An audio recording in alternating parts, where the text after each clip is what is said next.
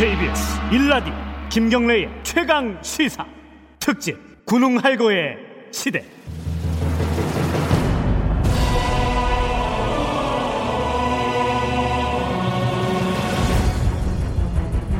때는 바야흐로 2020년. 저 멀리 허허벌판에서 무림의 고수들이 달려오고 있으니.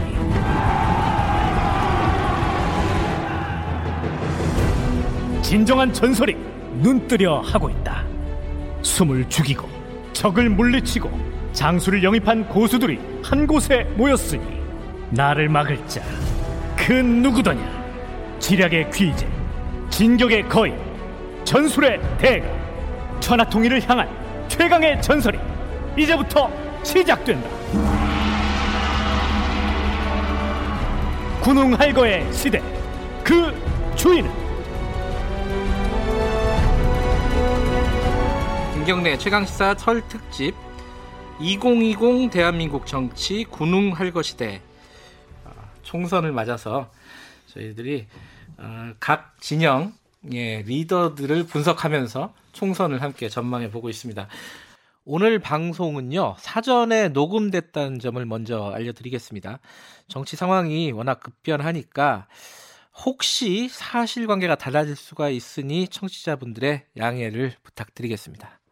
어, 지금 이제 어, 여당 쪽 했고 제1야당 했습니다. 이제 이제 어, 다른 당들도 좀 짚어봐야 되는데 요새 가장 뜨거운 사람 중에 한 명, 핫한 사람 중에 한 명, 요 얘기부터 출발해가지고 차례로 좀 짚어보죠. 네.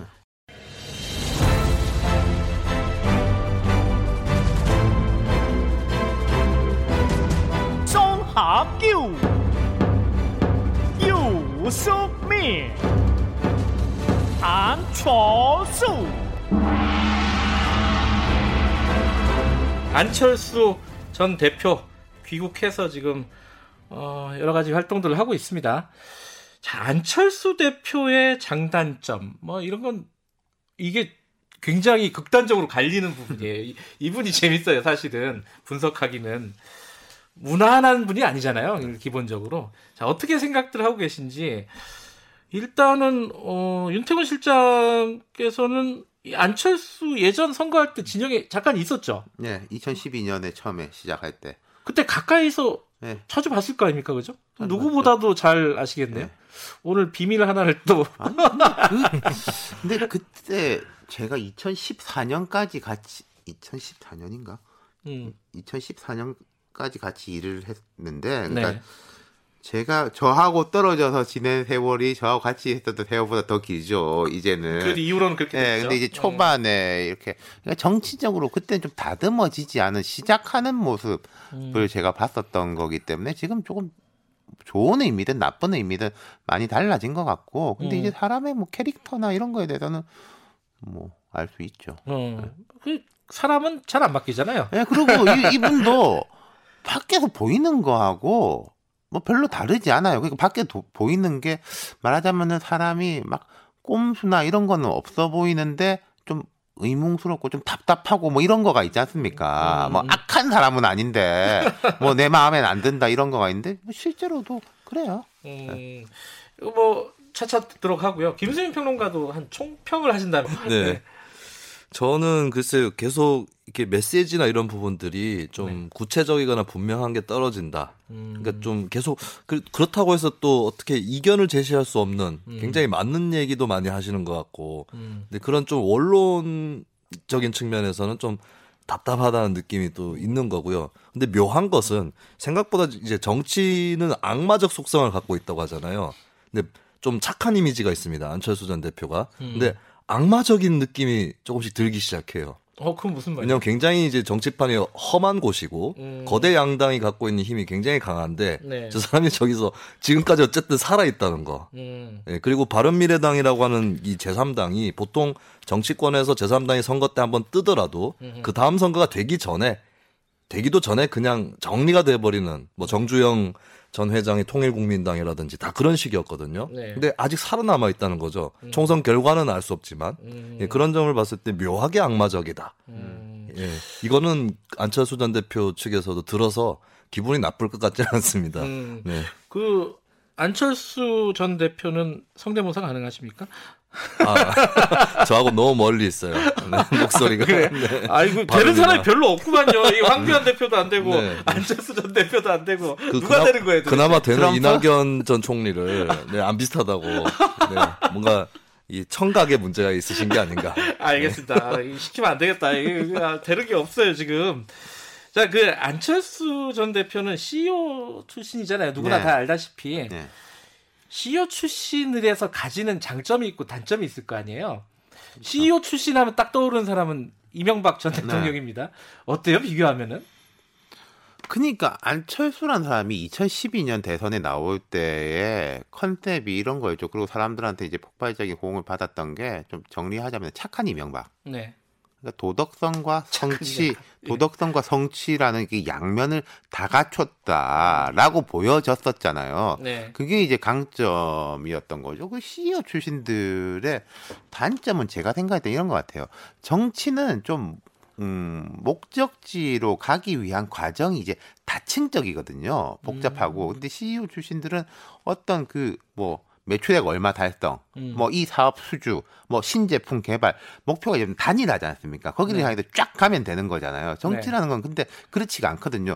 쫙 가지 않는 길이 더 빠른 길이기도 하고 네. 쭉 가기 위해서는 일부 돌아가야 하기도 하고 그런 것들이 있는데 그그 사람들이 목표 설정하는 게 틀렸다라는 게 아니라 그 목표를 가서 이 과정이 어떤 면에서 불합리하다는 것을 이해를 잘 못하는 것 같았어요. 음. 제 느낌에는.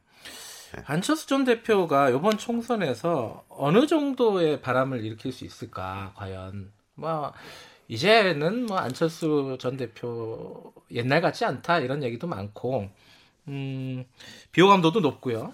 김수현 평론가는 어, 이렇게 네. 예상을 하신다면 이번 총선에서 어느 정도의 힘을 발휘할 수 있을까요? 저는 본인이 하기에 따라 달렸다고 보거든요. 그거는 뭐 네. 저도 할 수 있는 얘기잖아요. 근데 이제 지금 현재 나오는 얘기는 하기에 따라 달린 것도 아니고 거의 다 되지 않았냐 이런 평가도 많이 있지 않습니까? 좀 부정적으로요? 네, 그렇죠. 아. 예, 옛날에 그 안철수 현상을 불러일으킬 음. 수 없을 것이다가 조금 우세해 보이는데 저는 이제 예를 들면 현재 이제 양당을 거대 양당을 다 심판해야 된다 음. 이런 여론 또 만만치 않게 있는 것이고 네. 그다 아는 사실이지만 현재 어쨌든 안전 대표가 확보한 이미지가 뭐냐면 자유한국당과 민주당 양쪽 모두하고 거리가 있고 네. 예, 예전 같으면 이제 민주당 후보들과의 단일화라든지 합당까지도 했기 때문에 범민주당으로 묶여 있던 시절도 있었습니다만 음. 그것도 아니고 그렇다고 해서 그 동안에 자유한국당 쪽하고 연대를 하거나 합당을 하거나 단일화를 하지도 않았단 말이죠. 네. 그런 측면에서 포지션 자체는 그렇게 나쁘진 않아요. 근데 음. 문제는 안전 대표가 곧 귀국을 해서 정치를 시작하면서 다른. 사람을 네. 네, 계속 하셔도 네, 됩니다. 다른 사람을 때리면서 시작한다면 네. 음. 국민들도 그 뭐가 다르냐 당신은 이렇게 나올 것이고 그게 아니라 거대 비전을 제시하고 앞을 바라보게 만든다면 음. 그나마 가능성이 있을 것이다 그렇게 봅니다. 저는 그 본인보다 남들한테 달려 있다 생각해요. 김수희 평론가가 좀 다른 각도로 음. 짚어보자면은 민주당하고 한국당이 얼마나 못하는가. 아, 아, 그러니까 사람들이 하, 또 안철수냐 하면서도 저것들 할 바야 뭐 이쪽 한번 내 더 찍어주지라는 네. 마음이 들 것이냐 안 들 것이냐가 이제 네. 그첫 번째고 그다음 두 번째 또 남한테 달려 있는 게 뭐 결국 자기한테 달린 거지만 누구랑 같이 서느냐예요. 무슨 음. 말씀이냐면요. 2012년 안철수라는 사람이 처음에 이제 혜성과 같이 등장했을 때 주위에 있던 사람들은 젊은 사람들, 지- 지명도는 조금 떨어지더라도 각 영역에서 신선하다고 평가받는 사람들. 음. 그리고 캠프에 보면 뭐 이런 거 있었거든요. 실제예요. 20대에 하버드 대학 다니는 청년이 휴학하고 와가지고 여기서 인턴으로 일하고 싶다라고 해서 복사하면서 일했었어요. 캠프 막내로서. 어. 그- 그런 이제 시기였었고 뭐 저기 가면은 백팩들을 메고 다니고 뭐 바이벌을 쓴다. 음. 최신 유행 막 앞서가는 그러니까 스타일에서도 그렇고 컨텐츠로도 그렇고 뭐 되게 앞서가는 이게 세련된 느낌이었잖아요. 음흠. 근데 자 국민의당 할 때는 국민의당이 돌풍을 일으켰습니다만은 이제 뒤에 있는 인물들이 이제 뭐 박지원 뭐 이런 이제 뭐 김동철 주승용 이런 분들로 뒤 음. 배경 화면이 싹 바뀌었어요. 네. 지금은 그 배경 화면조차도 없다. 음. 안철수라는 사람 뒤에 배경 화면 자체가 우리가 별로 아는 사람이 없다. 음, 그게 문제예요. 배경 화면을 안 깔았군요. 안 까는 건지 못 까는 건지. 이번 총선에는 누구랑 같이 설 거냐. 예. 안철수라는 사람이. 네, 그래서 안철수 전 대표 얘기는 여기까지 하고요. 연결되는 얘기 한, 한 명씩 어, 꼬리에 꼬리를 물고 가보죠. 누구부터 할까요? 어, 손학규 대표 얘기를 할 수도 있고 유승민 의원 얘기를 할 수도 있는데 어디가 더 가까울지는 저도 예측이 안 되기 때문에 어, 그 좀 큰 당부터 가보죠. 손학규 대표. 손학규 대표는 요새 많이 힘들어 보여요. 그죠? 네. 어, 글쎄요. 괜찮습니다. 만덕산에 전기가 있어서 아, 솔직히 비슷한지 잘 모르겠습니다. 어, 아, 손학규 대표 목소리를 들어보세요. 어, 어떻게 생각하세요? 뭐 약간 약간 약간요. 네. 어, 표정이 안 좋으십니다. 예. 손학규 대표는 어, 이 바른미래당에서 내분 사태가 계속 진행이 되면서 이미지가 굉장히 뭐랄까요? 과거에 비해서 많이 실추되지 않았나라는 느낌은 있어요. 왜냐하면 예전에 저녁에 있는 사람 얘기할 때 굉장히 신선하고 파격적이었잖아요. 어, 그럼에도 불구하고 어쨌든 교섭단체 어, 대표이기 때문에 한번 리더십을 분석을 해보겠습니다. 어떤 분이시죠? 손학규 대표는? 김수민 평론가가. 일단은 이제 진영을 옮겼다라는 이미지가 좀 강하게 박혀 있죠. 음, 그러니까 김영삼 정부 때 국회의원으로서 이제 정계 입문을 했고 네. 그렇게 본다면 이제 자유한국당 계열 사람이라고 볼 수도 있겠지만 예. 2007년 대선을 앞두고 당내 경선 후보로 뛰다가 이제 어, 탈당을 해서 네. 결국에 민주당 쪽으로 옮긴. 근데 그것도 사실 굉장히 오래됐어요. 음. 오래됐는데 당내에서 정치를 하다가 이제 내부의 적이라든지 반발 여론을 만날 때마다 저쪽에서 건너온 사람 뭐 이런 또 음. 평가를 그때그때 또 들었던 것 같기도 하고요. 근데 이제 중도 이미지가 그러다 보니까 굉장히 강하죠. 음. 한국의 중도를 대표하는 정치인 이미지적으로는 또 그렇게 돼 있기도 합니다. 그래서 지금 제3지대 이른바 거기에 있나라는 생각도 들기도 하네요. 그죠? 그 예전에 그 저녁이 있는 삶이 나왔을 때가 그때가 대선 기간이었죠. 2012년 그러니까 경선 기간. 네, 경선, 대선 경선 기간. 대선 경선 기간이죠. 그때 대단하지 않았습니까, 사실은? 네. 어.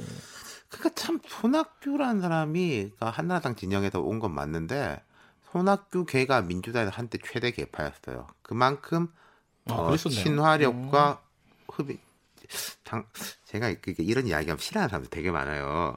어, 근데 형 원래 손학규 계잖아라고 그러면은 언제적 이야기를 해야 지금 하고 있냐면서 민주당 이제 사람들이 이제 그런 경우들이 있는데 뭐 좀 약간 놀리고 싶을 때 뭐 그렇게 하기도 하는데 사실 이낙연 전 좀- 총리도 그렇죠 대표적인 손학규 네, 손학규계라고 했었죠.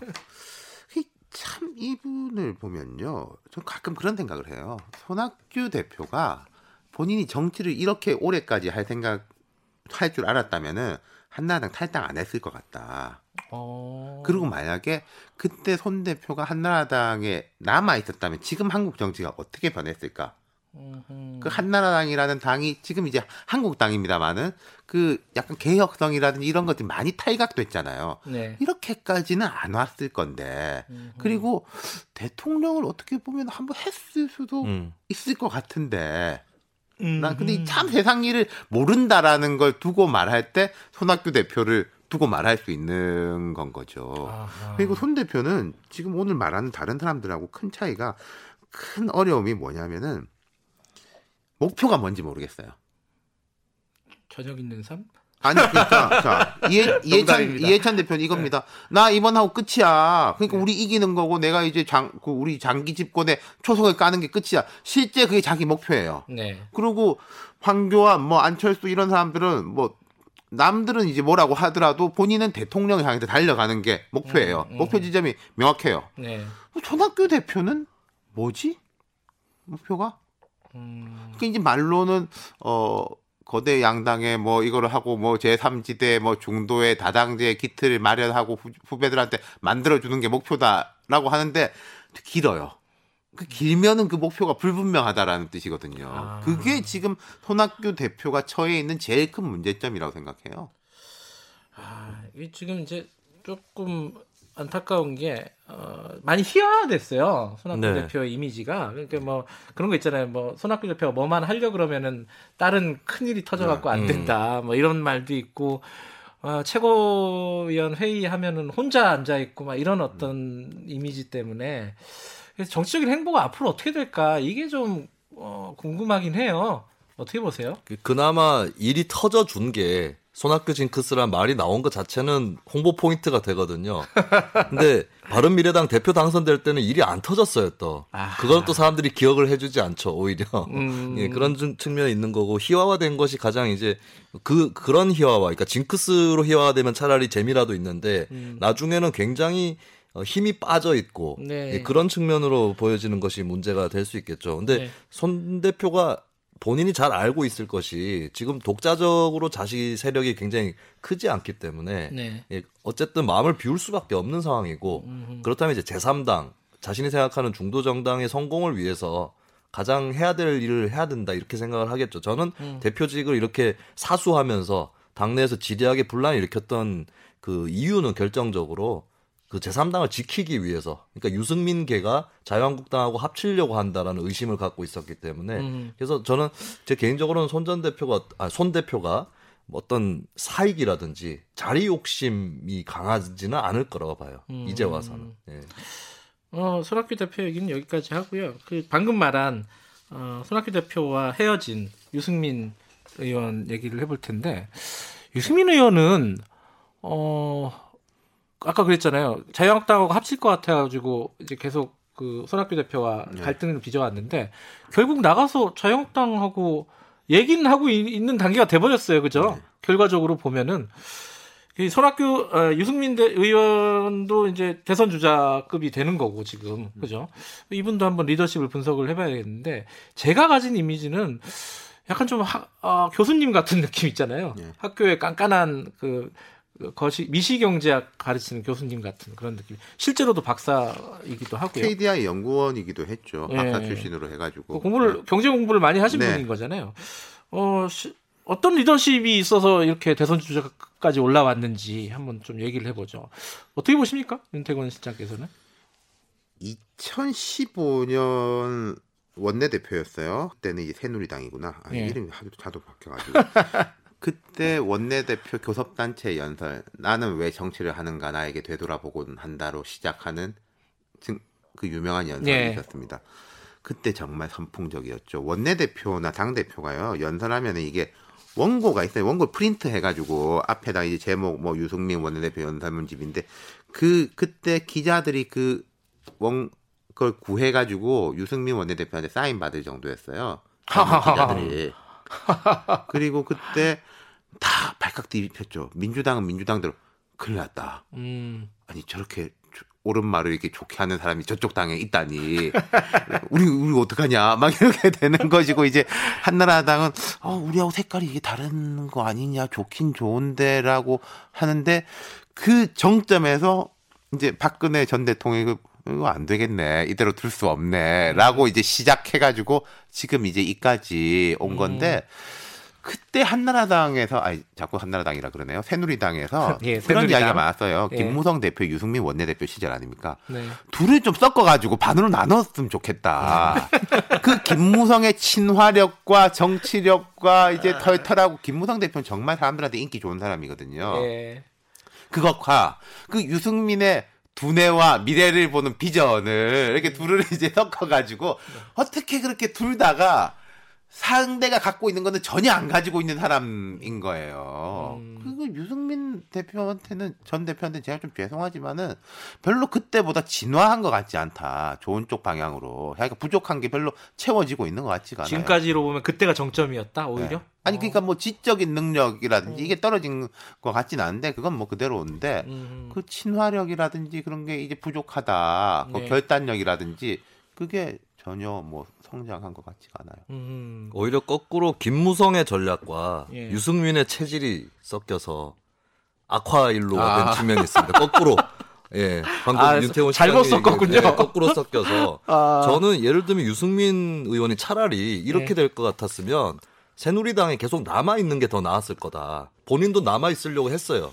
어허. 네, 근데 그것을 이제 김무성 의원이 나가야 된다 해가지고 데리고 나간 거예요. 바른 당 만들 예, 그 때. 바른 정당 만들었는데 정작 김무성 의원은 다시 먼저 들어가 버렸고, 음. 네, 그러니까 좀 유승민 의원이 차라리 새누리당에 남아서 개혁 보수의 길을 가거나 음. 아니면 이왕에 나온 거라면 중도를 할 각오를 하고 나와야 되는데 이쪽 저쪽 다 어중간한 상태에서 나왔고 음흠. 결국에는 다시 돌아가는 걸 모색할 그러니까 수밖에 아까 없는. 이제 제가 손학규 대표가 만약에 한나라당에 남아 있었더라면 어떨까 이 이야기 하- 들었잖아요. 음. 제가 보면 정치인들이요, 뭐 결심할 때 이번이 마지막이라고 해가 좀 무리한 결정을 하는 게 있어요. 근데 아. 그 뒤가 항상 있어요 보면은 그 음. 뒤에는 더 안 좋게 돼서 그렇지. 그러니까 네. 이번이 마지막이라고 해서 무리하지 않으면 그 다음은 조금 더 좋아지는데 이번 음. 근데 정치라는 게 항상 이제 눈앞에 있는 목표를 향해 전력 투구하는 게 정치긴 합니다만은 네. 그런 아쉬움들이 있어요. 그래서 어, 시간이 어, 2부를 중간에 잠깐 쉴 시간이 됐는데 아까 노래 Breaking the Law는 네. 어, KBS의 law를 breaking 하는 거라서 안 되는 거고 네. 어, 어떤 노래를 다시 생각해 보셨어요? 예, 이번 총선은 만 18세 투표권 네. 처음으로 주어지는 선거잖아요. 네. 그러니까 청소년이라고 불려졌던 계층 세대 네. 일부가 들어오는 음, 유권자로 편입되는 그런 선거라서 예. 예, 추억에 예전에 또 1990년대에 보면 막 청소년으로서의 각성 어른들에게 지지 않겠다 이런 노래들이 막 나오지 않습니까? 그때 그중에 유행했었어요. 네, 서태지와 아이들의 교실이 돼야부터 시작해서 음. 그 중에 하나인 H.O.T의 위아더 퓨처를 네, 만 18세 유권자들과 함께 듣고 싶습니다. 저만 해도 그 이 노래는 기억을 하는데 어, 윤태원 실장 기억하십니까 이 노래? 예, 기억은 어. 해요. 뭐 제가 그때 아 요즘 젊은이 저도 참 젊은이였는데 그때는 요즘 젊은이들은 이런 노래를 좋아하는구나 라면서 들었던 기억이 요즘 나죠. 요즘 애들은 네. 어, 이런 노래를 좋아하는구나. 이거 이제 완전히 이제 김수민 평론가의 세대가 딱 불렀던 노래인가요? 네, 그렇습니다. 음. 그 멤버들하고 저하고 나이가 비슷하니까. 알겠습니다. 네. 이 노래 들으면서 어, 잠깐만 쉬도록 하죠. H.O.T의 We Are the Future.